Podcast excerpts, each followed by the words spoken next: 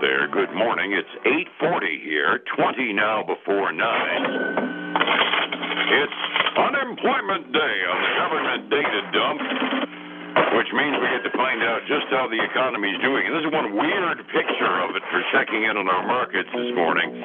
Let's check in with Phillip Statler from Statler Financial Services and see what his take on things are. Phillip, good morning. It's good to hear your voice today. Hey, good morning. Hey, welcome to the first uh, Friday and uh, the end of the first week of 2022. Let's see what the markets can do for us as we head into the weekend. I'm a little blinded today, Dave. I had a little technical issues, and like I was telling you beforehand, I don't have all my tip sheets available, but uh, but I at least do have the futures when we get done. Between the two of us, we didn't do too badly. Then I think we got all the uh, applicable data that matters most.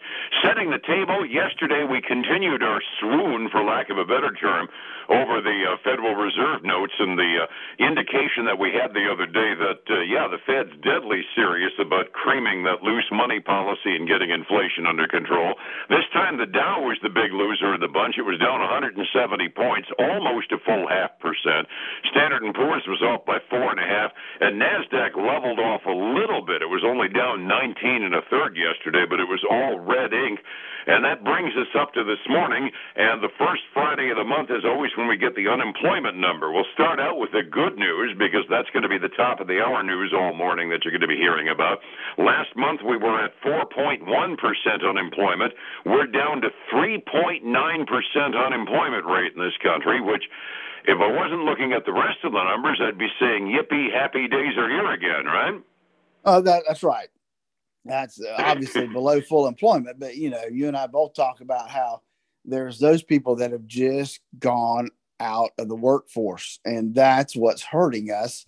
Uh, that's what's hurting uh, small businesses. And that's what's helping this number uh, look so good. Absolutely. It's a Trumpian number as far as the employment, the unemployment rate itself is concerned. Then we get to the jobs created numbers, and my bull crud detector is going off again. Uh, we were expecting an increase of 447,000 jobs. Your tip sheet said 442,000 jobs. According to the federal government in the last month, we only added 199,000 jobs. Now, that would sound like an Armageddon time miss but in the same report, the government also revised both October and November. They said, whoops, we added another 102,000 jobs in October than we thought we did, another 39,000 jobs in November than we think we did. So you put it all together, and the three month total, just putting them into different months, is still a miss but not quite as bad as we were expected. But both of those kind of go up against the ADP number that we had that was a big pleasant surprise earlier in the week and a decrease in the unemployment rate. And I kind of look at that, and like I said, Phillip, my bull crud detector is going off kind of loud. How about yours? Yeah, it, you know the the, the re, reallocation of those numbers. I mean, that, those are some pretty big adjustments that they've had to make, and and you got to wonder what what the issues are there. Uh, but but hey, the number that they have, will it get revised next month? I mean, you know, that's the thing. You, you start to rely on some of these numbers, and and we get changes back a couple months, and you wonder where where where are these guys working? I guess they had a lot of holidays between Christmas and and and uh, Thanksgiving. I, I guess maybe they just missed some stuff. Yeah, no, no idea whatsoever how we came out to it, but the mathematics of the situation is when we go from month to month and they show only in this month 199,000 new jobs, but we still managed to go down three tenths of a percent on the unemployment rate. Uh, like I said, my my my my bull crud detector is off in loud volumes. Uh, the average hourly earnings, by the way, uh, the average American worker got a six tenths of a percent raise, 19 cents an hour. The average increase in our wage, uh, six tenths of a percent, is not bad on a single month basis. So that that I'll consider relatively good news. Yeah, yeah, it is. You know, we're we continue continue to see wage inflation, um, which when we hit full employment, that's what happens because you know, workers are in short supply. Businesses need them. They're willing to pay more to get them, and uh, and that then in general will push wages up more and more. And then you and I, we get we get the benefit of paying for that. good news.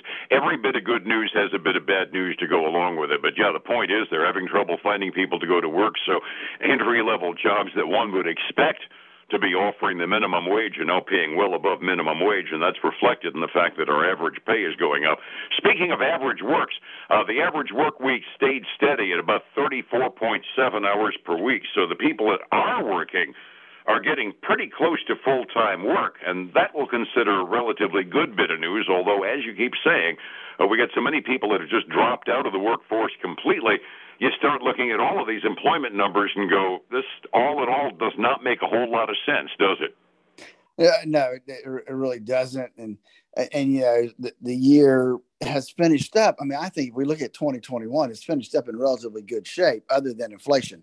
Um, you know the markets have done okay. Um, the the average worker has done better. Um, it's just that the the supply chain still needs to get fixed, and uh, and we still got to get inflation under control. Other than that, you look at 2021, it looked pretty good from a financial standpoint. Yeah, from a financial standpoint, just on the indexes, it was reason to celebrate. I did notice that after the uh, after the unemployment numbers came out, the response was we uh, we we so, we sold a few Treasury bills because the ten-year yield is up seven you know seven tenths of a percent already of uh, seven. Uh, I'm sorry, seven tenths of a basis point. It's up past 1.7 percent again this morning, and that's an interest number that we're not necessarily happy to see because the Fed hasn't even raised the reference rate yet. You're right. I mean, that's uh, up to one. Well, I've got it up at a one and three quarter percent, and and I, I'm I haven't had a chance to pull the chart to see, but I'm thinking that we're. Uh, you know, we're, we're pretty much uh, in terms of the last year, one of the higher numbers we've seen. I suspect so. Janet Yellen, when she was in charge of the Fed, used to call this the process of quote and unquote normalizing interest rates. I'm sorry, but normal I don't necessarily look forward to given what it's going to do to the federal budget. Well, that, that's true. It's going to really, um, you know, it's going to hurt as that rate keeps going up. And, you know, it wasn't that long ago that uh, you go back three years or so, four years, and, and that was at two and a half, two and three quarter percent. And that's, that's a big number. Absolutely, but uh, a few years ago we didn't have the budget deficit we got now either in terms of total dollars, do we? that, that's true too. Absolutely. In terms of company earnings, the earnings season is not coming is not starting yet. Are there any early indications we got some from some companies that are telling us good news, bad news, or indifferent? You know, I had a couple. I don't. Uh, I had them pulled up, but uh, with my with the system I'm using right now, I'm having to jump between different things. Um, we had some stuff. T-Mobile uh, was mm-hmm. probably one of the ones that actually came out and said, you know, hey, we had better user numbers and we picked up more subscribers than we anticipated. Um, so that was some good news from them, um, and and that was helping their stock a little bit early on, and then it kind of flipped the other direction, I believe. So um, they're, they're the, hurting. I saw the top line to T-Mobile on the news ticker this morning, and yeah, they showed a gain and uh, said the investors wanted more. So I think there's a negative impact going on on them right now. I think yep, investors, yep. yep, buying buying um, Sprint was expected to be a money machine for them. Uh, yeah, I don't see how they thought that was going to happen, but you know. I really don't have much else. I mean, there's a few upgrades and downgrades, but uh, but nothing um, nothing really out of the ordinary right now. Understood. I suspect we're probably going to start seeing the financials coming the early to middle part of next week. Am I guessing right on that? Actually, I think if I remember right, it's Friday. Okay, well, that's when we really week from, get. Week from today is the banks will start reporting. All right, that's when we really get our bellwether as earnings season and then the flood begins. Resetting the table this morning, it was an off day on Wall Street yesterday, but just for a change, it wasn't a catastrophic loss like the day before. Uh, just down by a half a percent type numbers in the worst case on the Dow. 45 minutes before we start this morning, Phillip, what are your futures showing? Are we looking okay? Yeah, we got a lot of red ink right now, Dave. Um, I mean, it's not a lot of big red ink, but it's still red ink, right? We got the Dow um, down about a tenth of a percent. The S and P 500 is down uh, between a tenth and, and two tenths of a percent, and the um, and the Nasdaq 100 is down almost a half a percent. On the commodities side, we've got uh, gold and silver both going up, not by a lot, but uh, both of them by about a tenth of a percent. And then crude oil is uh, let's see if I can find the right crude oil, Dave. Uh, here we go. It is not good news. It's up nine tenths of a percent, up over 80 to $80.20 a barrel right now. Are you sure that's the right crude oil? I'd like you to find uh, I'm something sure cheaper. because because the other one says it's $82.72 a barrel. Uh, I picked the cheapest like of the two. I like yours better, man.